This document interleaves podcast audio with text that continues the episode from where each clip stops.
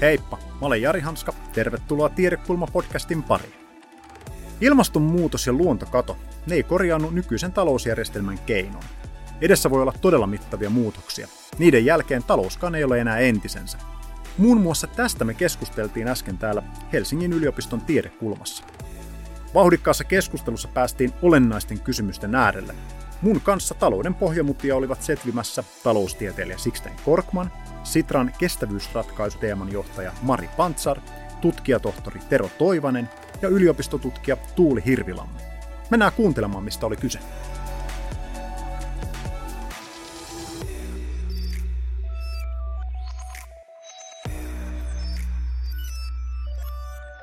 Aloitetaan tilannekuvalla.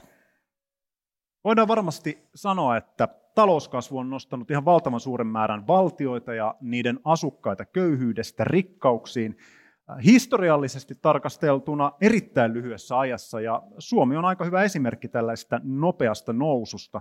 Suomi on tänä päivänä aivan toisenlainen valtio kuin esimerkiksi ennen toista maailmansotaa. Olemme siirtyneet agraarivaltiosta moderniksi palvelutaloudeksi.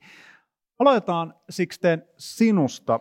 Olet tehnyt erittäin pitkän uran taloustieteen parissa niin valtiovarainministeriössä, yliopistoissa, EU:ssa kuin tutkimuslaitoksissa ja olet vastikään julkaissut kirjan nimeltä Talous ja humanismi. Kritisoit siinä kapitalistista talousjärjestelmää, niin kerropa meille, että mikä tässä kapitalistisessa talousjärjestelmässä on mennyt pieleen? Niin kuin itsekin aloitit, niin sinänsä ekonomistikunta, mä luulen, yleisesti ajattelet, on se monessa suhteessa toimiva järjestelmä, vähiten huono niistä, mitä ihmiskunta on, on kokeillut. Mutta tällaisissa hyperkapitalismin oloissa, josta ehkä nyt voi puhua näinä vuosina globaalissa taloudessa, niin siinä on se pulma, että se on mennyt aivan liiallisuuksiin monessakin suhteessa. Se on kärjistänyt tai luonut suurta epävakautta ja eriarvoisuutta, ja sitä kautta se on aiheuttanut laajoissa väestöpiireissä sellaista katkeruutta, pelkoja ja tyytymättömyyttä, joka purkautuu muun muassa kansalliskihkoisten oikeistopopulististen liikkeiden kannatuksena, ja se ei kyllä helpota sitten näiden ongelmien ratkaisua. Se olisi paljon parempi, jos se olisi renki, mutta ei isäntä. Että jos se ikään kuin asetettaisiin palvelemaan meidän tarkoitusperiä, niin silloin sen kanssa olisi hyvällä. Ja sitten täytyy kyllä jo heti kättelyssä todeta se, mikä on se todella suuri ongelma, niin se on se, että nämä ulkoisvaikutukset, joista kaikista suurin, mitä maailman historia koskaan on nähnyt, on tietenkin nämä hiilidioksidipäästöt, jotka kumuloituvat ilmakehään, niin ei markkinatalous itsessään niitä pysty millään tavalla ratkaisemaan, ei se ota niitä edes huomioon. Että kyllä siinä on sellainen todella iso valuvika, jonka korjaaminen vaatii toimenpiteitä, johon varmaan palataan nyt sitten tässä myöhemmin. Aivan varmasti tehdään näin. Otetaan hei tähän äh, nopea kierros. Nyt tuli pöytään hyperkapitalismi. Äh, mitä, miten ajattelette? Onko niin, että ilmastokriisin ja luontokadon perimmäinen syy on tässä talousjärjestelmässä? Aloittaako Mari vaikka? No kyllä se on suurelta osin meidän talousjärjestelmässä ja totta kai se on myöskin meidän ihmisten arvoissa, että missä me koetaan, että saadaan hyvinvointia ja onnellisuutta. Mutta jos palataan niin tähän talousjärjestelmään ja oikeastaan siihen, mitä Sixten sanoi, niin todellakin iso valo, valuvika on se, että ei hinnoitella näitä negatiivisia ulkoisvaikutuksia.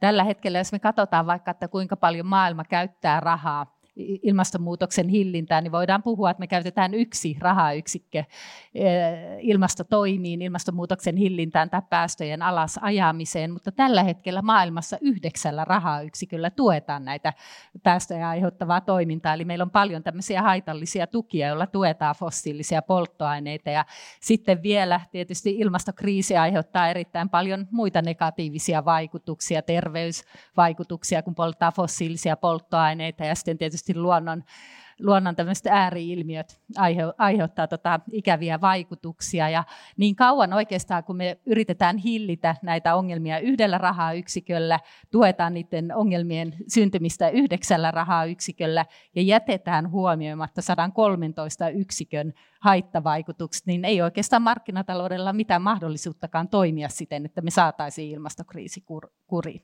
Ja sitten mä haluan vielä nostaa tähän ilmastokriisin ohelle sen, että meidän pitää myöskin puhua luonnon luontokadosta ja siitä, että luonnon monimuotoisuus heikkenee hyvin, hyvin kovaa vauhtia ja sillä on erittäin negatiivisia vaikutuksia muun muassa ihmisten terveydelle. Tero, onko tämä järjestelmä näin pahassa epäsuhdassa vai jopa vielä pahemmassa? Kyllä se aika aika pahassa on. Tota, mulla ehkä historian tutkijana ja poliittisen talouden tutkijana, niin se lähestymistapa tähän kapitalismiin ja, ja tota, järjestelmäkysymykseen voi olla hiukka erilainen. Mä en näe sitä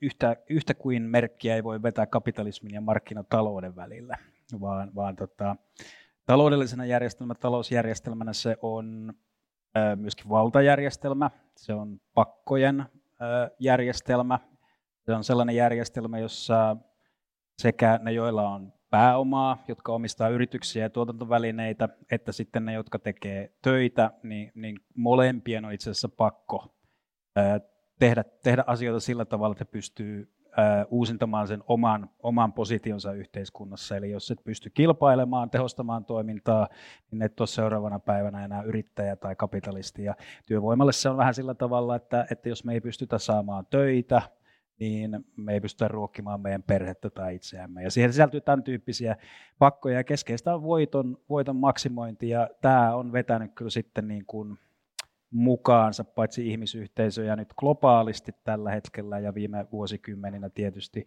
mutta myös sitten luonnonresursseja. Ja mulle historian tutkijana tämä on kuitenkin 500 vuoden järjestelmä. Ja tässä fossiilikapitalismissa, eli sellaisessa järjestelmässä, jossa fossiilisia polttoaineita käytetään, käytetään energialähteenä, niin sen historia on taas sitten parisataa vuotinen. Et sen kanssahan me tässä niin kuin kamppaillaan. Mutta sitten nuo ulkoisvaikutukset on tosi oleellinen osa. Mun kielessä ne kääntyy ehkä sellaiseksi ei-talouden aloiksi. Eli kapitalismi myös on siinä mielessä jännä järjestelmä, että se elää maksamattomasta työstä, vaikka hoivatyöstä. Se elää siitä, että sen ei tarvitse maksaa välttämättä arvonmukaista hintaa luonnonresursseista. Se pystyy käyttämään niitä tai pyrkii käyttämään niitä mahdollisimman halvalla, jotta se voi olla tuottava ja voittoa tekevä. Ja tämän tyyppisen järjestelmän kanssa me ollaan tekemisissä kyllä niin kuin edelleen. Ja se materiaalinen puoli, mistä varmaan puhutaan myöhemmin, niin on, on niin kuin se, mikä mua ehkä niin kuin itseäni eniten tässä kaivelee, ja sen suunnan muuttaminen on vaikea. Mites Tuuli ajattelet, onko niin, että tässä nimenomaan taustalla on tämä talousjärjestelmä, vai olisiko tämä, oltaisiko me ajettu näin pahasti pöpelikköön, vaikka talousjärjestelmä olisi ollut jokin toisenlainen? No ei välttämättä oltaisi, että kyllä mä niin kuin, tämä tilanneanalyysi on hyvin, hyvin pitkälti se, että, että me ollaan tässä juuri tämän kapitalistisen talousjärjestelmän johdosta tai seurauksena, mutta ehkä just mihin on jo tässä viitattu, Marikin puhui, että, että pohjimmiltaan on kyse arvoista, niin ehkä yksi pointti tähän lisää on nimenomaan vielä alleviivata se, että, että ei kapitalismi ole mikään niin kuin oma järjestelmänsä tai me ei puhuta talousjärjestelmästä irrallis, irrallisena, vaan että se on niin kuin meidän ihmisten toimintaa. Se on nimenomaan niitä sopimuksia, sääntöjä, olettamuksia, uskomuksia, joilla me ylläpidetään. Eli tavallaan voisi ajatella myös, että ajattelutavat on se juuri syy tai ainakin osa sitä, että me ylläpidetään tällaista talousjärjestelmää, koska meidän ajattelutavat on hyvinkin produktivistisia. Me ollaan totuttu laskelmoimaan. Me ajatellaan, että ihminen on niin kuin omaa etuaan tavoitteleva yksilö irrallaan muista, irrallaan luonnosta. Eli myös ne ajattelutavat on syytä ottaa tarkasteluun, kun mietitään tätä ongelmavyyhtiä.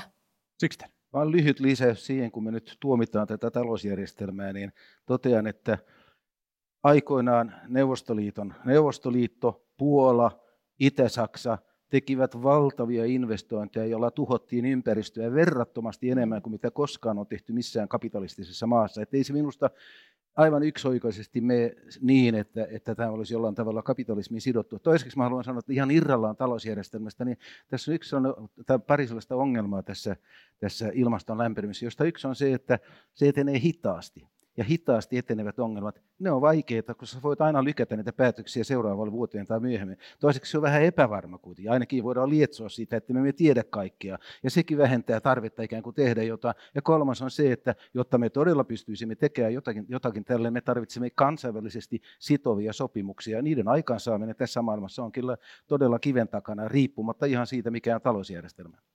Mari, sä oot pikaisen kommenttivuoron, mutta mä heitän sulle myös siihen päälle toisen, toisen tota, noin, kysymyksen, kun sä oot siellä Sitrassa, eli Suomen itsenäisyyden juhlarahastossa kestävyysratkaisut teeman johtajana, niin, niin äh, kommenttisi lisäksi, niin kerroppa samalla, että jos sun pitäisi nostaa esiin siis yksi tekijä, joka tässä talousjärjestelmässä on eniten vinksalla ja vaatisi pikaisinta korjaamista, niin mikä se on?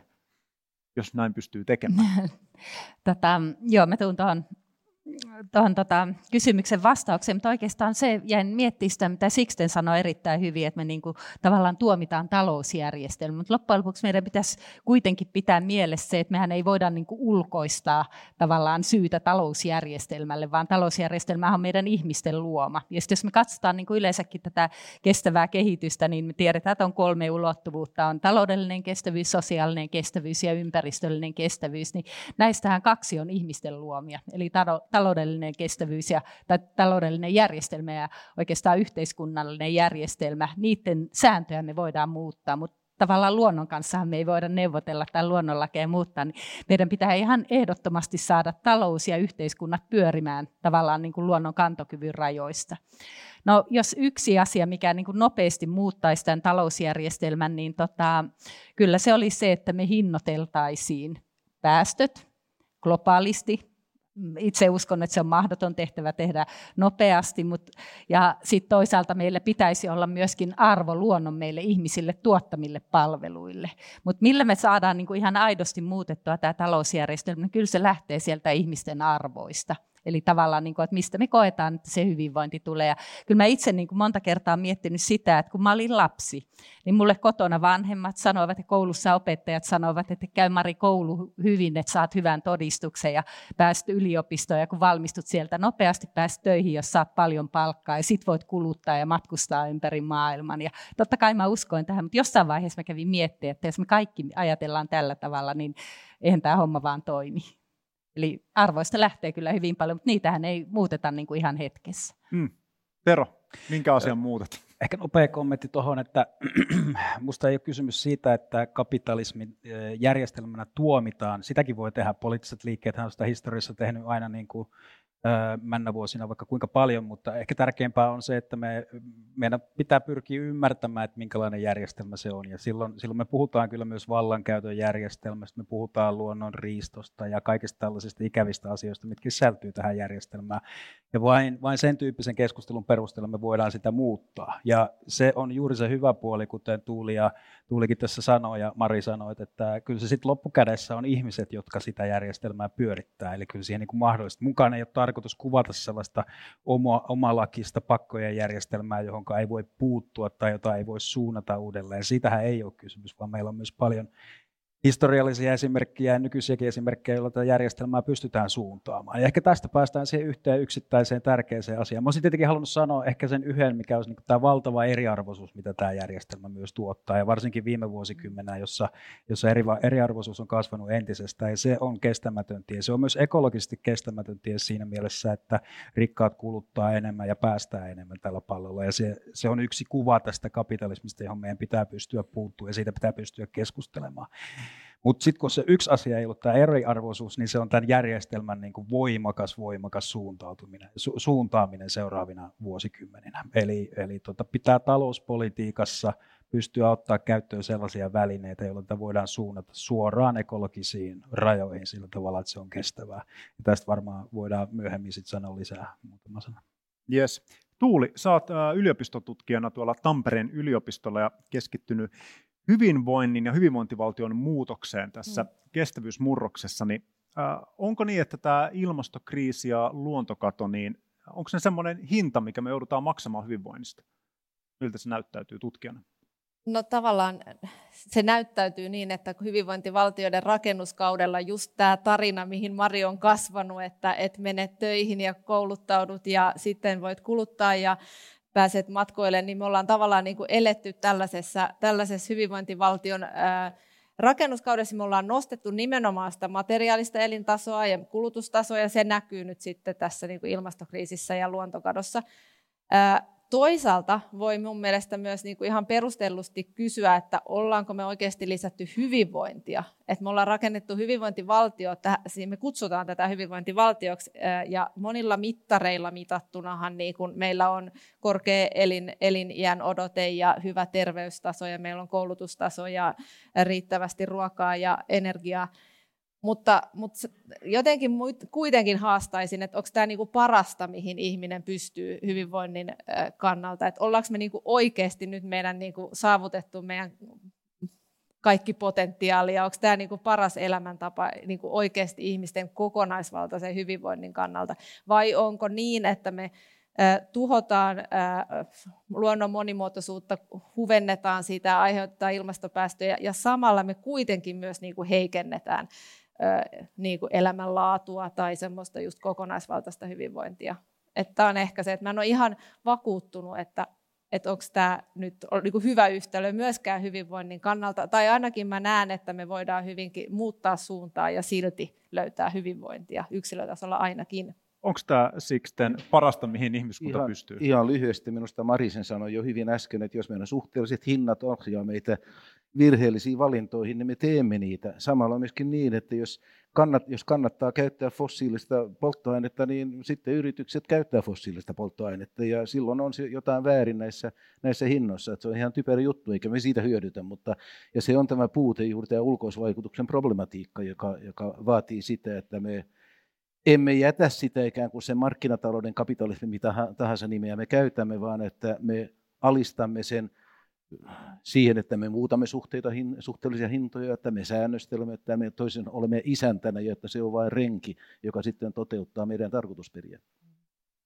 Tero, sä oot puolestaan tutkijatohtorina tuolla Helsingin yliopiston tutkijakollegiumissa ja lisäksi mukana BIOS-tutkimusyksikön toiminnassa. Ja mainitsitkin tuossa, että tutkit muun muassa talous- ja teollisuuspolitiikan edellytyksiä. Sun tulokulma tähän kestävyyskeskusteluun on nimenomaan tällainen historiallinen, sun on pitkä historiallinen perspektiivi tässä, niin jos saate oteta, mennään vähän tämmöisen tietyllä tapaa talouskeskustelun, metakeskusteluun, niin tuota, onko, onko tässä käynyt niin, että, että talous, talousjärjestelmästä itsessään ja sit taloudesta ei välttämättä niinkään haluta haluta keskustella kuin esimerkiksi ilmastonmuutoksesta. Että se on joku semmoinen luonnonvoima, jolle ei oikeastaan voikaan tehdä mitään, vaikka kuten Mari sanoi, että ihmiset tämän talousjärjestelmän on luonut, niin mm.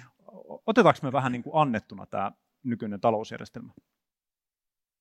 No ehkä tuo voisi kääntää myös toisinpäin, että jos ajatellaan ilmasto- ja ekokriisin kontekstissa, miten taloudesta on puhuttu tähän asti, niin kyllähän siellä ehkä niin kuin määräävässä asemassa kuitenkin on kulutustottumusten muutokset, jotka koskevat yksittäisiä kansalaisia. Sitten siellä on juuri, juuri, juuri tota niin, ehkä markkinavetoiset ratkaisut ja sitten näkemys ulkoisvaikutusten hinnoittelusta. Että tällaiset oleelliset ja tärkeät asiat, kaikki nämä on niin tärkeitä. Mutta sitten se, se, miten mä ehkä näen, että mitä tästä niin puuttuu, niin on sellainen niin kuin, näkemys, mitä taloudessa tapahtuu laadullisesti. Et, et niin kun, mitä itse asiassa, miten käytetään materiaalia, miten organisoidaan työtä, miten ää, pyöritetään teollisuutta, miten liikennettä ja niin edelleen. Ja tavallaan kun nämä on ne oikeat materiaaliset olosuhteet, mitkä meidän pitäisi muuttaa, niin meidän pitäisi pystyä jotenkin tässä talouskeskustelussa pääsemään niin näihin laadullisiin tekijöihin paremmin käsiksi. Ja varmasti on niin, että jos historiallisesti katsoo, niin, niin, niin tietysti äh, viimeisen 3-40 vuoden tälle uusliberaalille aikakaudelle niin on tyypillistä ollut se, että politiikka ja talous on pyritty niin kuin eriyttämään myös toisistaan.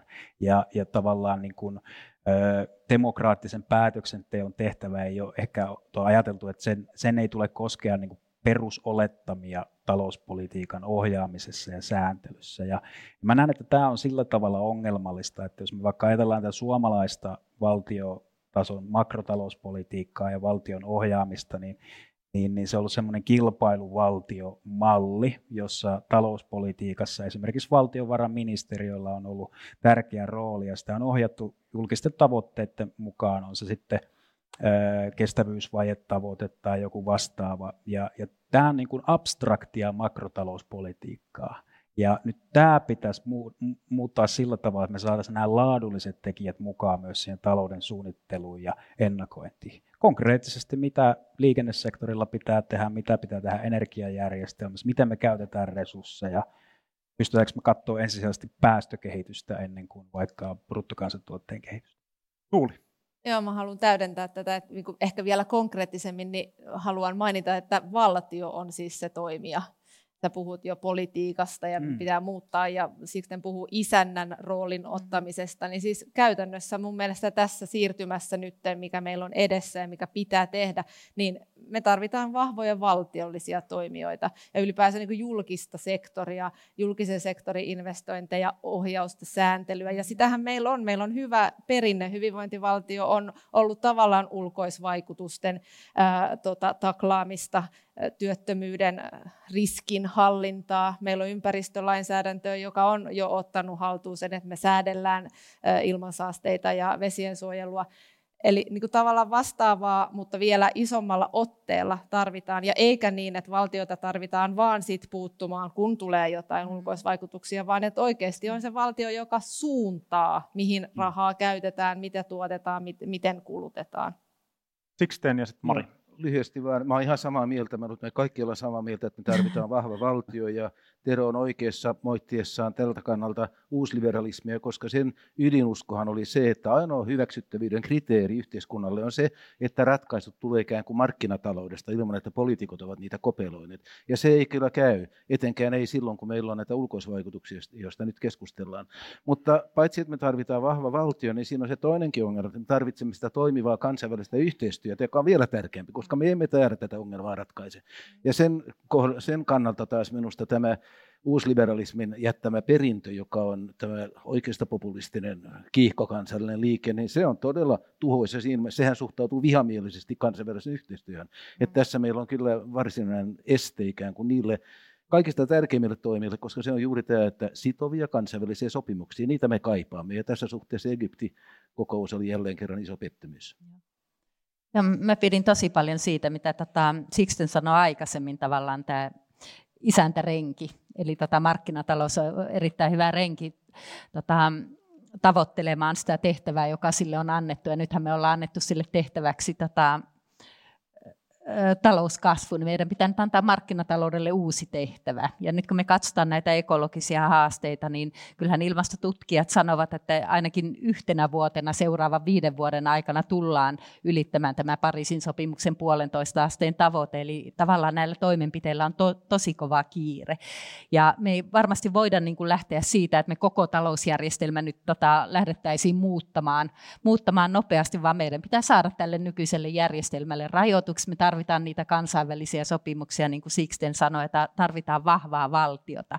Et vaikka sanoo, että me ihmiset ollaan niin kuin luotu tämä talousjärjestelmä, niin eihän tavallaan niin kuin näitä muutoksia voi jättää ihmisten vastuulle. Että ihmisethän eivät aina toimi oman etunsa mukaisesti, vaikka tietävät, mikä on oma etu. Että, että me tiedetään esimerkiksi, että meidän pitäisi syödä terveellisemmin tai ehkä joidenkin käyttää vähemmän alkoholia tai lopettaa tupakan poltto, mutta silti tehdään niin näitä asioita. Ja valtiohan on periaatteessa nyt rajoittanut sitä, että tupakkaa, alkoholia ei, ei, ei, ei tota myydä alaikäisille tai niitä ei saa käyttää ja muitakin rajoituksia.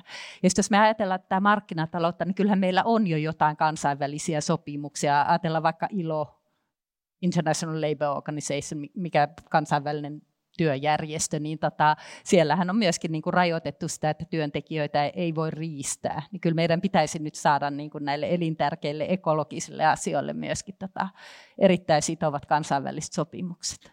Hyvä. Tuota, nyt ollaan kova vauhtia siirtymässä kohti näitä ratkaisuja. Tuota, asiantuntijoiden näkemykset vaihtelevat melko suuresti sen mukaan, että ää, riittääkö tässä tilanteessa tämän nykyisen järjestelmän säätäminen vai edellyttääkö ilmastonkriisin kriisistä selviytyminen koko talousjärjestelmän mylläämistä? Otetaan hei tämmöinen lyhyt kierros, nyt nopsat vastaukset tähän ensimmäiseen kysymykseen ja sitten päästään tuota, noin, syventymään aiheeseen. Onko ilmastokriisi ratkaistavissa niin, että talouskasvun tavoittelusta ei tarvitse tuota, lähteä peruuttelemaan? Minusta on vaikea, väärä lähteä siitä, että meidän pitää yrittää supistaa tuotantoa ikään kuin tässä tarkoituksessa. Meidän pitää, ja me, meidän ei pidä kehua toisiaan, me nyt Marin kanssa, mutta mä pidin äsken hänen käyttämästään sanosta, että meidän pitää antaa markkinataloudelle uusi tehtävä, ja. nimittäin se, että se vähentää näitä ilmastonpäästöjä. Ja jos se johtaa sitten BKT supistumiseen, niin johtakoot, koska se on ratkaisevan tärkeää, että me saadaan ilmaston lämpeneminen pysähtymään. Mutta mä en usko, että se johtaa siihen, koska kuten monet taloustieteilijät ovat korostaneet, niin se Green Deal ja ne investoinnit, joita me tarvitsemme, saattaa hyvinkin olla seuraavan kasvualon pohja. Mari. Joo, mä näen myöskin, niin kuin, että meidän pitää nyt voidaan sanoa, että hinnalla millä hyvänsä ratkaista nämä ekologiset ongelmat ja johtaa sitten talouskasvun tai ei johda, niin mun mielestä se on niin kuin tavallaan semmoinen seuraus, sen kanssa eletään. Mä itse uskon siihen, että talous voi kasvaa ja me pystytään tota ratkaisemaan ilmastokriisi. Mutta toisaalta mä en usko siihen, että talous voi kasvaa ja pystytään ratkaisemaan luonnon monimuotoisuus. Hmm. Tuu palataan siihen vielä. Tero. Äh, talouskasvua on ollut tietysti vuosisatoja tai vuosi, no, no pitkään, mutta tämmöinen minusta oleellinen erottelu on, että talouskasvu, talouspolitiikan tärkeimpänä päämääränä, niin se on hirveän tuore ilmiö. Eli, eli syntyy vasta 20-30-luvulla ja toisen maailmansodan aikaisessa sotataloudessa oikeastaan ruvetaan hyödyntämään semmoista bruttokansantuotteet laskutapaa mittarina. Ja sitten kun kylmän sodan aikana se otetaan vielä valistaan käyttöön, niin sitten tulee niin kuin tärkein tavoite yhteiskunnat. Voidaan kilpailla niin kuin globaalisti ja näyttää, että kuka tässä hommassa pärjää. Tämä on niin kuin muutaman vuosikymmenen juttu, että ensin talouden pitää kasvaa, että voidaan tehdä jotain, vaikkapa ympäristöpolitiikkaa tai sosiaalipolitiikkaa tai jotain. Näin ei aina ole. Meillä voisi olla muitakin tavoitteita, ja niitä pitääkin nyt olla. Ja mä sanoisin ehkä, että, että mitä me ollaan kuvattu toistaiseksi tässä keskustelussa, niin me ollaan kuvattu sellaisia pahoja ja huonoja asioita alas ajavia tekniikoita, kuten hiilen hinnoittelua. Sehän siis, se on tärkeä osa, että me saadaan riittävän korkea hiilen hinta, me pystytään surkastuttamaan korkeapäästöistä teollisuutta ja käytäntöjä yhteiskunnassa. Mutta tämä ei riitä niinku vielä puoliksikaan, vaan meidän pitäisi pystyä niin kuin ylös ajamaan sit sellaista tuotantoa, toimintoja, jotka toimii sitten vähäpäästöisellä energialla ja kuluttaa merkittävästi vähemmän luonnonvaroja. Ja just tähän tehtävään, koska me puhutaan tosi lyhyestä ajasta, me puhutaan 10-20 vuodesta, niin me tarvitaan muita työkaluja kuin pelkkää markkinavetoisuutta. Ja siinä tulee just se valtio sit mukaan, että me pystytään näitä tavallaan jälleenrakennettavia aloja ja niillä, niillä tapahtuvia niin kuin uudistustöitä tekemään nopeasti. Tuuli. Joo, ehdottomasti täytyy luopua talouskasvun tavoittelusta hinnalla millä hyvänsä ja nimenomaan sellaisena niin kuin yhteiskuntapolitiikan päämääränä, jossa me ensin tavoitellaan talouskasvua ja sitten katsotaan, että onko meillä varaa johonkin. Ja siis mun, jo, jo hyvinvointivaltiollekin semmoinen niin kuin kasvuhakuinen talous ei ole mikään niin kuin paras mahdollinen kasvualusta. Voisi ajatella, että kasvutalous on tavallaan johtanut, tai siis semmoinen hyvinvointivaltio, joka on sitoutunut talouskasvuun ja tähän niin kuin ehkä uusliberalistiseen talouspolitiikkaan viime vuosikymmenen, niin se ei ole mitenkään vakain ja turvallisin ja ää, tota, ympäristö ja ylläpitää sosiaalisia riskejä, kasvattaa ekologisia riskejä pitkällä tähtäimellä. Eli tavallaan hyvinvointivaltionkin kannalta voisi olla ihan hyvä luopua talouskasvusta tai ainakin semmoisesta niin kiihtyvän kasvun tavoittelusta. Mutta sitten tämä on minusta tärkeä tämä talouden uusi tehtävä. Ja mä sanoisin, että talouden uusi tehtävä ei ole ilmastopäästöjen ratkaiseminen pelkästään, vaan talouden tehtävä pitää olla tämä niin kuin ilmastopäästöjen ja luontokadon ratkaiseminen sosiaalisesti oikeudenmukaisella tavalla. Ja tämä on niin kuin se vihreän kasvun ö, uskon suurin ongelma tällä hetkellä. Me ajatellaan, että, että vaihdetaan energialähteet uusiutuviin ja that's it mutta tämmöinen vihreä kasvu ei puutu millään tavalla just siihen äärimmäiseen tuloeriarvoisuuteen, minkä Tero aiemmin mainitsi, joka näkyy myös ilmastonmuutoksen siinä, että kuinka paljon eri ihmisryhmät aiheuttaa ilmastonmuutosta. Me puhutaan ilmasto-oikeudenmukaisuuden tasaamisesta, tai turvaamisesta, eli vihreä kasvu ei puutu tulonjakoon, se ei millään tavalla puutu semmoisiin kolonialistiseen sen, kuluttamiseen tai tuotantotalousjärjestelmään, mikä meillä on, eli pohjoinen jatkuvasti ää, tota, hyväksi käyttää tai tota, ryöstää luonnonvaroja, maa-alaa, etelästä työvoimaa myös, eli meidän hyvinvointia täällä pidetään yllä etelän, etelän tota, maiden resursseilla ja vihreän kasvun tämä kehitysohjelma ja vallitseva ajattelutapa, niin se ei myöskään niin kuin demokratisoi taloutta. Eli sen takia se on niin kuin musta vähän puolinainen tavoittelu. Mari, Joo, kiitos, kiitos Tulli, kun nostit reilun siirtymän ja tavallaan tämän globaalin eriarvoisuuden myöskin. Niin kuin, että nämä on tosi isoja ongelmia, että, että tota, meidän pitää kuitenkin muistaa, että meillä on tänäkin päivänä maailmassa satoja miljoonia ihmisiä, joille ei käytännössä ole yhtään mitään. Ja sitten jos me ajatellaan näitä köyhiä maita, niin sinä päivänä, kun kaikki ihmiset saadaan vaikka energian piiriin ja ihmiset saa ehkä ensimmäisen jääkaapin, niin heille on ihan sama, millä tavalla se energia on tuotettu, tuotettu tai onko luonnonvarojen käyttöönotto aiheuttanut luontokatoa, niin tämän vuoksi kyllä meidän, ketkä ollaan nämä ekologiset ongelmat, eli rikkaiden länsimaiden, niin kyllä meidän pitää kantaa globaali vastuu. Ja yksi positiivinen asia tässä Egyptin ilmastokokouksessa COP27 oli se, että sovittiin siitä, että tehdään tämmöinen rahasto niin kuin näiden tuhojen tuhojen tota, korjaamiseen, jossa sitten tavallaan köyhät maat, jotka jo kärsivät nyt ilmastokriisin tuhoista, niin saavat sitten rikkaammilta mailta apua.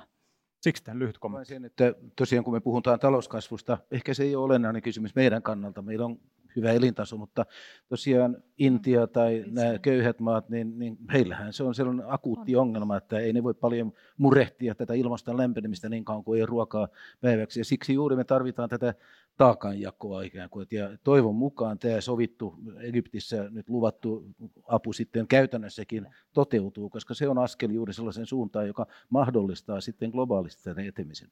Hei, tähän väliin on ehkä, äh, tämä, mä luulen, että tämä on juuri oikea, oikea sauma tuota, äh, nostaa esiin eräs termi, Miten yksi, yksi termi, joka tässä talouskasvun yhteydessä ja ilmastonmuutoksen torjunnan yhteydessä nousee esiin, on irtikytkentä. Ja nyt mä tarvitsen, Tero, sinun apuasi tämän asian selvittämiseen. Tota, sä kirjoitit kollegoisi kanssa otsikolla Onnistunut irtikytkentä Suomessa. Ja tuota, tässä tulee nyt graafiosta käy ilmi, että tämä urakka ei ole ihan hirvittävän pieni, ja materiaalien käytön tehokkuuden pitäisi nousta Suomessa aivan huimalle tasolle. Haluatko vähän avata tätä, mistä tässä on kyse?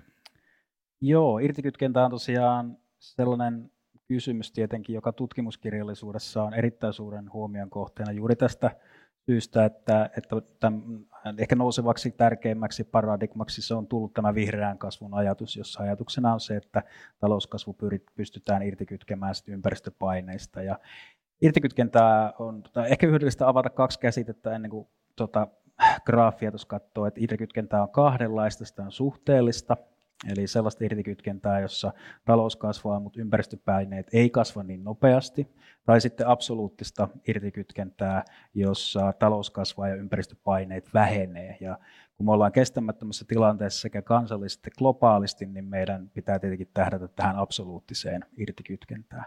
Ja absoluuttisen irtikytkennän osalta ilmastopäästöissä on positiivista kehitystä. Meillä on parisenkymmentä, kolmisenkymmentä maata todennäköisesti, joissa tämä absoluuttinen irtikytkentää ilmastopäästöistä on tapahtunut, mutta se ei ole lähellekään siinä nopeudessa tai mittakaavassa, jota sen pitäisi olla. Luonnonvarojen osalta tämä kysymys on paljon hankalampi, paljon vaikeampi. Globaalisti meillä on itse asiassa tapahtunut takaisin kytkentä, eli meillä on talouskasvu hitaampaa kuin materiaalin kulutus, mikä johtuu tietenkin Kiinan valtavasta tota, niin, resurssitarpeesta. Mutta tämä oli siis vaan meidän tämmöinen tutkimusryhmän ajatuskoe, että, että ajatellaanpa, että mitä se irtikytkentä, onnistunut irtikytkentä oikeasti sitten tarkoittaa Suomessa. Ja, ja tota, niin, katsottiin parhaita mahdollisia arvioita siitä, että mikä on kestävä ö, tota, niin materiaankulutuksen taso per capita. Ja YK mukaan se on siellä seitsemässä tonnissa per, per tota, niin henkilö. Ja Suomessa tällä hetkellä per capita ö, materiaalin kulutus on siellä reippaasti yli 20 tonnissa. Suomi on Euroopan tota, niin enen, eniten per capita materiaalia kuluttava maa, eli me ollaan vahvasti, sä sanoit alussa, että me ollaan palvelutalouteen siirrytty, mutta kun me katsotaan meidän materia- materiaalista jalanjälkeä, niin se on tuplaantunut 70-luvulta alkaen, eli me ollaan niin kuin vahvasti resurssitalous. Eli katsotaan seitsemän tonnia per capita kulutus, mikä tarkoittaa Suomen osalta sitä, että luonnonvarojen kulutus pienenee yhteen, alle yhteen kolmasosaa vuonna 2050. Eli putoaa siis hurjasti per lärvi. Ja, ja tota, oletetaan terveen kapitalismin kahden prosentin vuosittainen kasvu vuoteen 2050. PKT suurin piirtein tuplaantuu Suomessa ja, ja tota, vakioidaan väestön kasvu ja sitten me päästään näihin, näihin käyröihin, mitä tässä on. Eli toi punainen kuvaa ää, nykyistä materiaalin kehitystä, miten paljon materiaalia käytetään. Ja talous... se menee hyvin vakaasti tällä nykyisellä jo. tasolla hamaan tappiin Joo, joo eli, eli materiaalitehokkuus ei, ei juurikaan niin parane. Sitten tuo harmaa viiva kuvaa sitä, että materiaalin kulutus puhuu, pysyy vuoden 2015 tasolla, mikä on meidän kansallisen uuden kiertotalousohjelmankin tavoite, että 2030 pystytään palauttamaan meidän materiaalin kulutus sen vuoden tasolle, mikä ei ole siis kestävää sekään. Ja sitten tuo vihreä viiva on se, että, että mitä tapahtuu, jos jos bruttokansantuote kasvaa ja meillä samaan aikaan materiaalin kulutus putoaa 70 prosenttia, eli sinne alle yhteen kolmasosaan. Se tarkoittaa sitä, että me tullaan rahamääräistä, meidän pitäisi saada rahamääräistä arvoa jokaista materiaalitonnista 6,6 kertaa enemmän vuonna 2050 kuin 2015. Ja tämä sama, samaan aikaan, kun materiaalin kulutus tosiaan putoaa 70 prosenttia. Eli urakka on siis valtava. Ja se kysymys, mikä tästä tietenkin herää, on se, että onko tämä niin kuin mahdollista, millä keinoilla tämä on mahdollista, tämän tyyppinen luonnonvarojen käytöstä irtikytkentä. Ja jos se ei ole mahdollista, niin onko järkevää pitää politiikan päämääränä talouskasvua vai ottaa suoraan jotain muita tapoja ohjata ja, ja käsitellä taloutta? Tämmöinen ajatus, tämä on hirvittävän karkea, mutta se mittakaava on tässä se tärkeä, eli me ollaan hirvittävä haaste edessä. Ja toi vihreä käyrä siis nousee, lähtee nousemaan lähestulkoon pystysuoraan ylöspäin, ja, ja toi on tavallaan se tavoitetaso, mihin pitäisi päästä, jos halutaan, että, tai että miten tehokkaasti kaikkea materiaalia pitäisi käyttää, jos me halutaan pitää talouskasvusta kiinni ja onnistua tässä ilmastonmuutoksen torjunnassa. Ää, näyttää siis meikäläisen silmiin kyllä toihan nousee yhtä, yhtä jyrkkää melkein, kun katsoo niitä hiilidioksidipäästökäppyröitä, jotka on, muodostaa tämmöisen jääkiekkomailan lavan. Mari, ää, miltä, mitä, mitä, mitä ajatuksia tämä herättää? Tarvitaan ilmeisesti jonkinlaista kiertotaloutta. Joo, tarvitaan, vähintäänkin. vähintäänkin tarvitaan kiertotaloutta. Ja tota, oikeastaan mikä mulle tuli mieleen, kun katson näitä huimia käppyröitä, kuuntelin Teroa, niin meidän pitäisi antaa myös irtikytkennälle uusi tehtävä. Eli meidän pitäisi irtikytkeä luonnonvarojen käyttö, käyttö tota, koetusta hyvinvoinnista periaatteessa, että ei puhuttaisi talouskasvusta, vaan se, että miten voidaan niin kuin maksimoida koettu hyvinvointi ja se tehtäisiin niin kuin luonnon varojen käytön tavallaan kantokyvyn rajoissa. Mutta kiertotaloudesta, niin tänä päivänä, jos me katsotaan niin kuin tätä meidän, meidän taloutta, niin voidaan sanoa, että me eletään niin kuin hyvin tämmöisessä lineaarisessa taloudessa. Että mehän otetaan koko ajan uusia luonnonvaroja käyttöön, tehdään niistä mahdollisimman paljon liukuhihnalla tuotteita, joita pyritään myymään mahdollisimman paljon. Ja aika usein nämä tuotteet on, on lyhytikäisiä tällaisia pikatuotteita, joita käytetään hetkiä ja sen jälkeen ne heitetään, heitetään kaatopaikalle tai tota polttoon pahimmassa tapauksessa jätteenä ympäristöön. Ja tota, tarvitaankin lisää luonnonvaroja ja uusia pikatuotteita varten. Niin meidän pitäisi ihan ehdottomasti siirtyä kohti kiertotaloutta, jossa hyödynnetään jo niitä materiaaleja, joita meillä on yhteiskunnassa niin pitkälle kuin mahdollista. Ja tavallaan eliminoida jäte ja sivuvirrat tästä meidän tota, toiminnasta. Se, että me otetaan globaalisti luonnonvaroja niin paljon käyttöön kuin tänä päivänä otetaan ja prosessoidaan niistä näitä usein pikatuotteita, niin Tämä aiheuttaa lähes puolet globaaleista ilmastopäästöistä ja 90 prosenttia luontokadosta. Eli ilman, että me siirrytään kohti kiertotaloutta, niin me ei yksinkertaisesti tulla ratkaisemaan ei ilmastokriisiä eikä luontokatoa. Ehkä hyvä uutinen tässä on se, että tällä hetkellä, jos me katsotaan globaalisti talouteen tulevia materiaaleja, niin alle 9 prosenttia on kierrätettyjä. Eli tässähän on erittäin suuri mahdollisuus, mitäpä jos se olisikin vaikka 50 prosenttia. Miksi miltä tämä haaste vaikuttaa no, irtikytkinnässä? On helppo masentua, kun katsoo näitä irtikytkentäkäyriä. Se näyttää täysin mahdottomalta, mutta silloin mä haluaisin kuitenkin palauttaa mieleen, että eihän me olla tehty vielä juuri mitään. Yes. me tuetaan edelleen fossiilisten polttoaineiden käyttöä 700 miljardia dollaria vuodessa, joka on uskomaton määrä. Ja nämä intressit siellä on. Emme me ole tehneet mitään radikaaleja ratkaisuja, joilla pyrittäisiin. Mä väittäisin, että jos me todella tekisimme säätelyllä, jos me panostaisimme siihen tutkimukseen, jota tarvitaan, jos me valjastaisimme markkinatalouden palvelemaan tätä tehtävää, ja, ja, ja jos me pystyisimme kansainvälisiin sopimuksiin, niin Mä luulen, että se kuva olisi sitten eteenpäin katsoen ihan toisenlainen, mutta minäkin olen epäillyt, että olisiko se riittävän nopea, koska aika käy tässä kovin lyhyeksi. Mutta sanon kuitenkin, että sitä voi etsiä hirttosolmukkaa, kun katsoo tavallaan menneisyyden perusteella näitä käppyröitä, ja se antaa kyllä liian masentavan kuvan. Että kyllä mahdollisuudet on valtavat, mihinkä vaikkapa kiertotalous, mutta siinä on monta monta muutakin elementtiä. Eli fossiilitaloudessa olisi äh, kirveelle käyttöä. Tuota, Tuuli, ähm, tuo hyvinvointi ja sen niin kuin kytkentä tähän tota, äh, nimenomaan talouskasvuun, se on yksi tämmöinen äh, kysymys, mikä mikä usein, usein nostaa mm. esiin, mutta onko, se, onko, onko, niin, että, onko tässä kyseessä tietynlainen myytti, että me joudutaan, jos me halutaan nyt vastata tähän, ää, tota, tähän ongelmaan ja valtavaan haasteeseen, mikä meillä on edessä, niin me joudutaan, niin kuin, ää, me joudutaan varautumaan kuristumiseen tai että me luovuta, joudutaan luopumaan jostain hyvinvoinnista. Onko tämä, onko tämä myytti vai onko se semmoinen tie, mikä on edessä? No lyhyt vastaus, että se on osittain ainakin myytti ja mä voin perustella sitä, mutta tota, se palautuu oikeastaan ehkä just tähän, mihin jo viitattiin, että meidän pitäisi irtikytkeä tämä luonnonvarojen kulutus hyvinvoinnista tai koetusta hyvinvoinnista, kun historiallisesti se kuitenkin menee niin, että että BKT ja päästöjen tai luonnonvarojen kulutuksella on selkeä yhteys, lineaarinen yhteys, mutta on myös monilla hyvinvoinnin niin kuin suoremmilla mittareilla, elinien odotteella, e, inhimillisen kehityksen indeksi nousee, on paljon korkeampi niissä maissa, joissa on korkea tulotaso tai korkea ekologinen jalanjälki. Eli nämä niin kuin on vahvasti kytköksissä toisiinsa. Eli irtikytkentää tarvitaan ehdottomasti. Mutta että onko se siirtymä, mitä tarvitaan, niin onko se luopumista?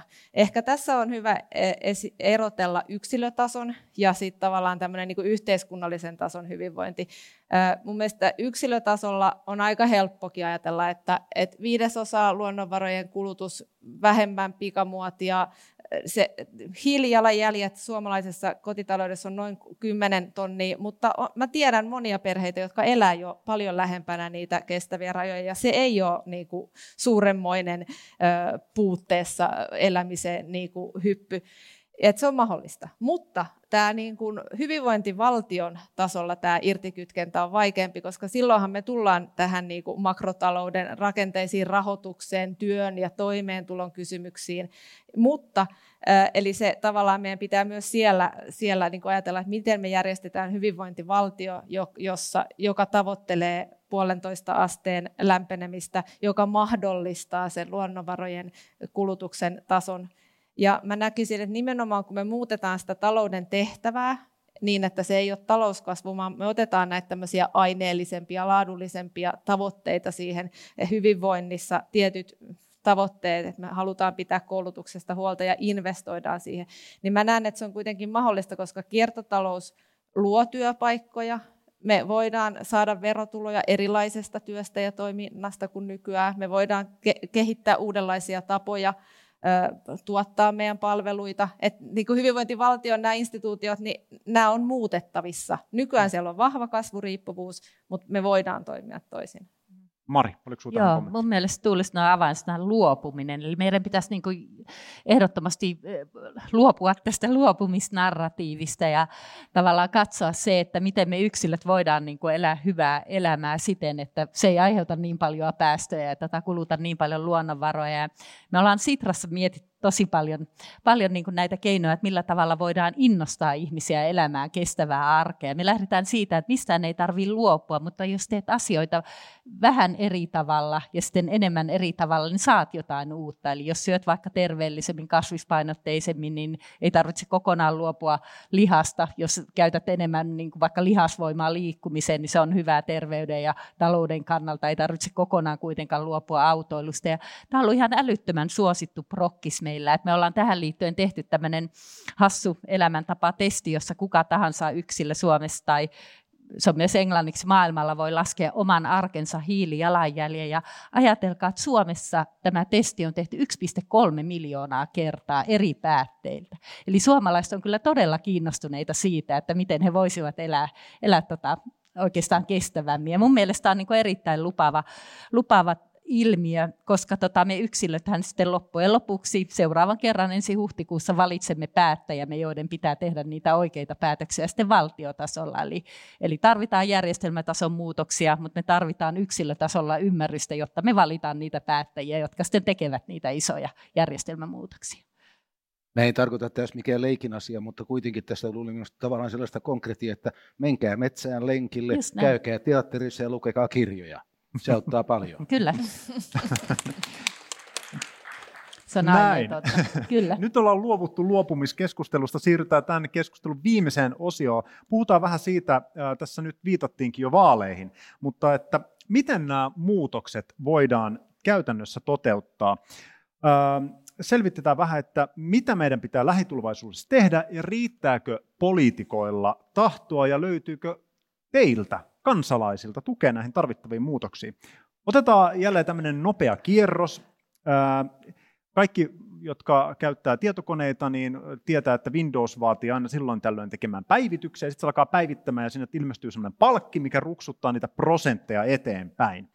Jos ajatellaan, että kaikki tarvittavat toimet ilmastonmuutoksen ja luontokadon pysäyttämiseksi laitetaan tällaiseen Windowsin päivityksen latauspalkkiin, jossa asteikko on siis nollasta 100 prosenttiin, niin kuinka moneen prosenttiin asti me nyt tällä hetkellä ollaan päästy siinä palkissa? kuinka lähellä ollaan valmista kauraa niin sanotusti. Sixten. Ehkä parikymmentä prosenttia. Että kyllä valtaosa ikään kuin on, on, on tekemättä. Että kyllähän me ollaan vasta ihan tämän polun alkupäässä. Mm. Mari. Suomen osalta.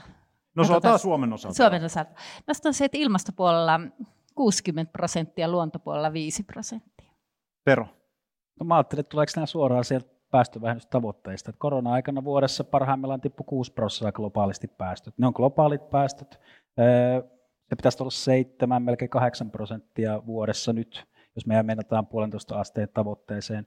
Rikkaiden maiden osalta, kuten Suomen osalta, se on vielä hurjempi se vuosittainen pudotus. Et jos, jos ajatellaan, että mihin me ollaan päästy parhaimmissa edistyneissä ympäristövaltioissa, niin se on siellä puolentoista prosentin viivaa kolmen prosentin vuosittaisessa vähennystahdissa, niin jos tämän ottaa, niin me ollaan siellä kahdessa prosentissa sitten. okay. Ja luonnonvarojen osalta ei ole oikeastaan vielä, niin kuin Sixten hyvin sanoi, niin ei ole päästy alkuunkaan. Joo. Tämä, tältä tämä, pohjalta tämä päivitys kestää kauan. Tuota, Tuuli, missä vaiheessa sun, sun ilmastovindows menee? Mä ajattelin, että me ollaan jossain 30 prosentissa, niin kuin, koska mä ajattelin myös tätä tämmöistä niin kuin kulttuurista muutosta ja poliittisten tahtotilan muutosta, ja mikä on kuitenkin selkeästi näkyvissä, vaikka se ei ole vielä materialisoitunut. Eli se päivityspaketti on vähän niin kuin ladattu jo sinne, niin, mutta sit sitä ei ole vaan saatu asennettua, eli se asennusvaihe on siellä. Okei, okay. tota, hei, äh, Mennään, mennään tuota asiaan, ei niin, etteikö tämä olisi ollut asiaa, mutta mitkä, mitkä niitä on niitä äh, konkreettisia toimia, mitä tässä seuraavaksi äh, täytyisi saada tehtyä talousjärjestelmän osalta? Miksi varmaan lähtee liikkeelle? Mä luulen, että se on jo jossain määrin tultu todettua, että se on on kokonainen joukko erilaisia toimenpiteitä, jotka tarkoittaa sitä, että joltakin osin on säätely. Meillähän on aina ollut säätely, joka koskee autojen päästöjä ja sen kaltaista, ja se sopii joihinkin tällaisiin toimialoihin oikein hyvin. Mutta sitten me tarvitaan laajasti sellaista, joka vaikuttaa hinnoitteluun, ja päästökauppa on yksi tehokas keino, mutta tästä voisi laajentaa, käyttää veroja, tukipalkkioita, panostaa siihen tutkimukseen, joka edistää ilmasto- ja ympäristöpolitiikkaa subventoida sitä, mikä on järkevää ja verottaa sitä, mikä ei ole järkevää. Mutta se kaikista vaikeimpaa minusta on se, että me tarvitsemme sitä kansainvälistä sopimusta, joka tarkoittaa sitä, että meillä pitää olla taakanjako, meidän pitää tukea ja auttaa niitä maita, jotka on köyhiä, jotka muuten ei kyllä ryhdy minkälaisiin toimenpiteisiin, jotka itse asiassa kuitenkin ratkaisevia sen suhteen, miten tässä onnistutaan. Että on, se, on se hyvin laaja kokonaisuus, jossa paletissa on monta palaa. Mari noiden lisäksi, mitä Sixten mainitsi, niin mä allekirjoitan ne kaikki, mutta mä sanoisin, että kyllä me tarvitaan rajoituksiakin. Ja tota, kyllä meillä on jo rajoituksia, että esimerkiksi monessa maassa on päätetty luopua kivihiilen poltosta, ja Suomessakin lopettaa kivihiilen poltto 2029. Mä luulen, että me tarvitaan enemmän rajoituksia myöskin meidän tota, markkinataloudelle, vaikka se niin ikävältä kuulostaa, mutta kyllähän me rajoitetaan monia muitakin asioita, mitä yksilöt saavat tehdä. Hmm. Tuleeko Tero lisää kieltoja? Mennäänkö suunnitelmatalouteen joltain osin? Mä, mä en, varmasti tulee kieltoja ja kielotkin on ihan hyviä ohjaamaan tietenkin taloutta. Suunnitelmatalouden osalta mä en usko, että me tarvitaan suunnitelmataloutta, mutta me tarvitaan kyllä valtavasti lisää suunnittelua. Mä, mua hämmentää välillä aina talouskeskustelussa sen, että kun mainitsee sanan suunnittelu, niin sitten ensimmäinen assosiaatio ehkä osittain ymmärrettävästi on sitten Neuvostoliitto ja sosialismi.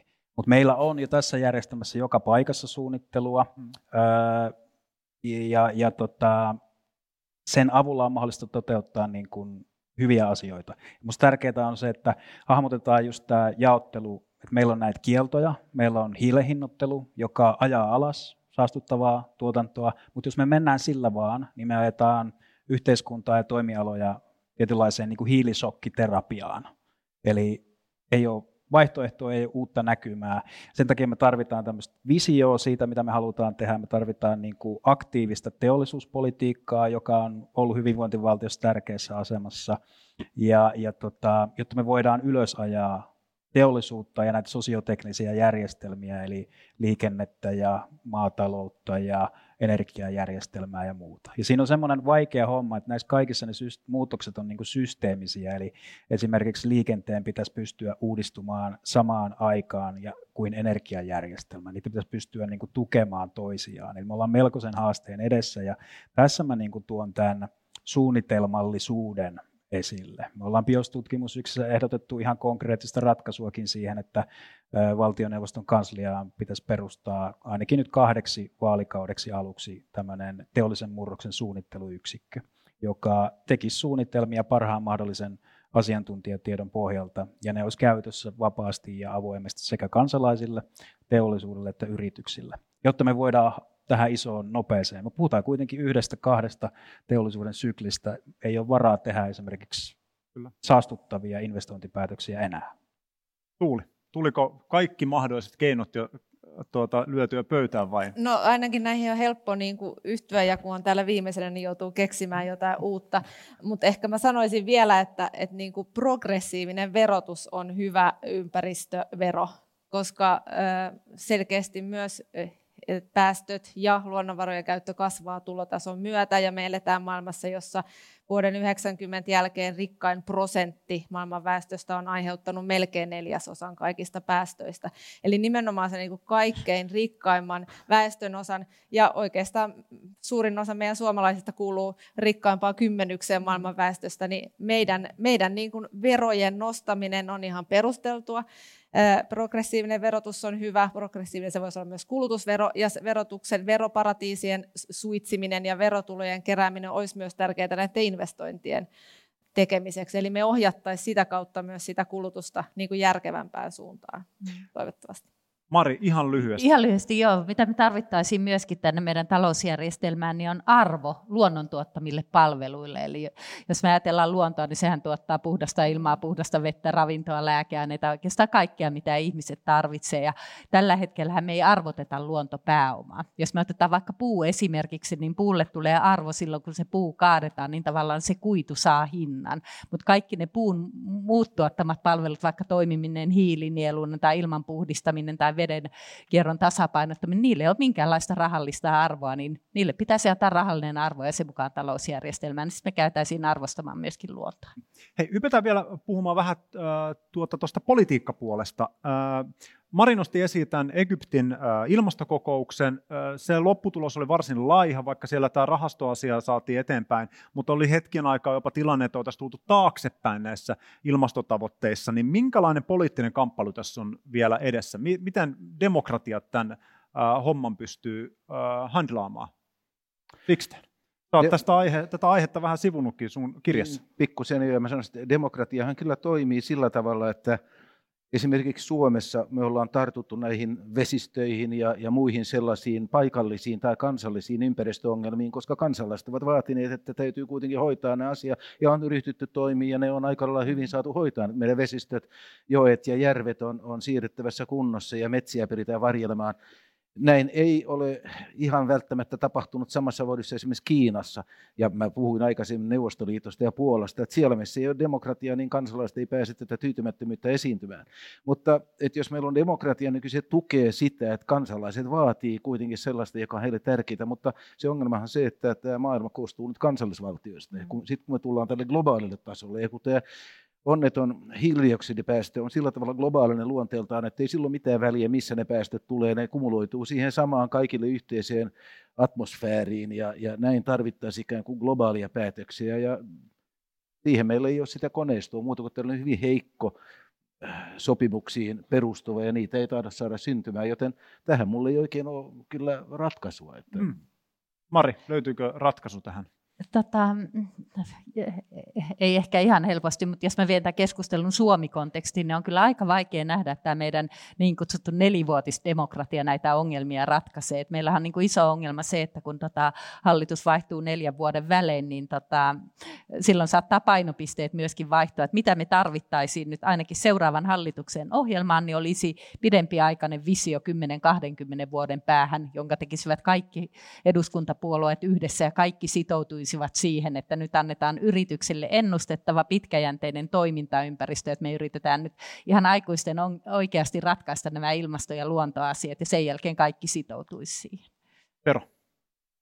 Tosi hyviä puheenvuoroja molemmilta tähän kysymykseen, tota, samaa mieltä. Ehkä mä ajattelen, että kansainvälisesti on ruvettu puhumaan tämmöisellä monikriisin käsitteellä viime aikoina ja, ja kuvattu tätä meidän nykyistä tilaa, että meillä on niin näitä oikeastaan kahdenlaisia kriisejä, jotka kasaantuu vähän kuin syliin niin kuin koko ajan. Et meillä on niin kuin lyhyen aikavälin kriisejä, kuten pandemiaa ja sotaa ja energiakriisejä. Toivottavasti ne on nimenomaan lyhyen aikavälin kriisejä. Ja poliitikot kamppailee näiden kanssa. Ja, ja jos mä ajattelen tuota Sixtenin esiin nostamaa äärioikeistoa tai, tai kansallismielistä populismia, niin se on tosi hyvä käyttämään hyväksi sitten näitä lyhyen aikavälin akuutteja kriisejä, koska meidän demokraattinen järjestelmä ei välttämättä ole kovin hyvä reagoimaan niihin. Ja sitten meillä on näitä pitkän aikavälin kriisejä, luontokato, ilmastonmuutos, jotka on akuutteja, varsinkin niille ihmisille, jotka kohtaa sään ääriilmiöitä ja muita niin päivittäin joutuu lähtemään kotoaan, mutta ne on niin vuosikymmenten, jopa vuosisatojen urakka käyttää tai ratkaista ja hillitä näitä. Ja ei voida tehdä lyhyessä akuuteissa kriiseissä sellaisia ratkaisuja, jotka vaarantaa näitä pitemmän aikavälin tavoitteita. Siksi demokraattinen järjestelmä tällä hetkellä vaatii niin varmaan semmoista suunnitelmallisuutta, tuoda mukaan, mitä Mari just kuvasi, että meillä on pidemmän aikavälin visio, tavoite ja sen kautta rakennetaan poliittista päätöksentekoa. Mutta sitten samaan aikaan pitää muistaa se, että tavallaan se ruohonjuuritason demokratia ja siellä tapahtuvat päätökset pitäisi olla sellaisia, että ne koskettaa nimenomaan ihmisiä itseensä ja ne on mukana niissä. Mä en usko, että tämä homma ratkee sillä, että myöskin ihmisten niin materiaalisista eduista ei keskustella, että, että jos maailma muuttuu ympärillä ja kun se nyt on tosi epävarmaa, niin meidän pitää pystyä tarjoamaan ja sanottaa asioita sillä tavalla, mikä on täysin mahdollista, että meillä on käytössä paremmat palvelut, meillä on paremmat liikkumisen mahdollisuudet, meitä koulutetaan, meitä uudelleen koulutetaan sellaisessa tilanteessa, jossa menetetään työtä, luodaan sellaista visioa, joka, joka eh, heikentää sitä epävarmuuden maasta, parantaa sitä epä, miten sen pitää sanoa, että ihmiset eivät olisi niin epävarmassa tilanteessa kuin tällä hetkellä on, jota sitten taas populismi on niin kuin hyvä käyttämään hyödykseen. Hei, otetaan tähän keskustelun loppuun lyhyt kierros tuota, toiveikkuutta. Tuota, kertokaahan kukin, että missä te näette ää, toivoa toivoa tämän asian tiimoilta ja missä on onnistuttu viime aikoina? Aloitetaan Tuulista vaikka tällä kertaa. Joo, no ehkä toiveikkuutta on liittyen tähän poliittiseen kamppailuun se, että kyllä asennetutkimusten mukaan enemmistö esimerkiksi eurooppalaisista on ehdottomasti niin kuin tällaisen reilun murroksen kannalla ja ilmastonmuutoksen on valmiita esimerkiksi luopumaan tai vähentämään talouskasvun painoarvoa taloudessa ympäristönsuojelun nimissä. Eli poliittista niin kuin kannatusta on ja sitä johtajuutta nyt sitten vaan kaivataan. Ja mun mielestä toiveikkuutta tuo myös tämmöiset vaihtoehtoiset talouskeskustelut. Puhutaan donitsitaloudesta, hyvinvointitaloudesta, degrowth-käsitteestä ja siellä tapahtuu tosi paljon tutkimuskentällä tällä hetkellä. Eli luodaan vaihtoehtoisia indikaattoreja, tehdään mallinnosta, tehdään politiikkaohjelmia ja mun mielestä niin kuin näyttää siltä, että nyt se on valumassa kyllä myös politiikkaan. Mä olen ainakin toiveikkaasti ja tutki, tutkijana näyttää siltä. Yes. Tero, ihan lyhyesti, missä on? Ihan lyhyesti. Kyllä ihan lyhyesti. poliittinen herääminen on selkeästi tapahtu, tapahtunut se on, ja tietoisuus ympäristökriisistä on paljon parempi kuin muutama vuosi sitten.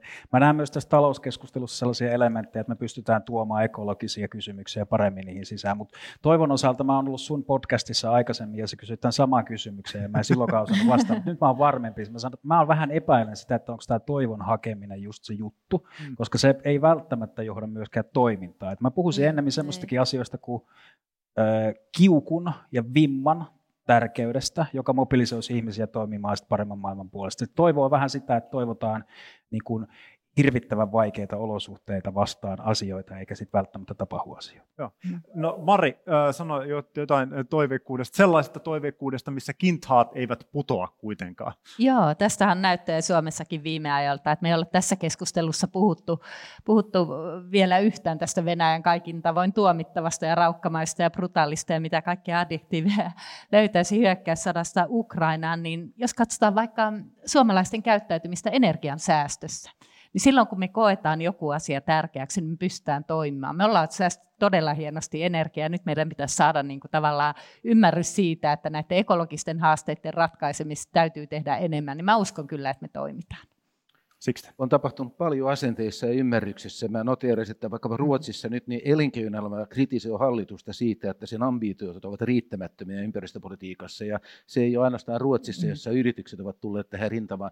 Sitten mä toivoisin hartaasti, enkä mä pidä sitä täysin mahdottomana, että Euroopan unioni, joka kuitenkin on ollut tässä suhteellisen progressiivinen, kaikki ne ongelminen, mm. Yhdysvallat ja Kiina, voisi muodostaa yhteisen rintaman, että nyt viedään nämä kansainväliset sopimukset todellakin eteenpäin, koska tällä kolmikolla olisi edellytykset patistaa, pakottaa kaikki muut siihen rintamaan mukaan. Ja silloin me oltaisiin ikään kuin aika hyvällä polulla jo. Hei, mun mielestä tähän on oikein hyvä päättää tämä keskusteluosio. Kiitokset mainiosta keskustelusta Sixten Korkman, Mari Pantsar, Tero Toivonen ja Tuuli Hirvilammi. Kiitos kun kuuntelit Tiedekulma-podcastin. Meillä olisi yksi pyyntö. Jos pidit jaksosta, voisitko kertoa sitä kaverillesi? Tiedekulma-podcastin löydät kaikista podcast-palveluista.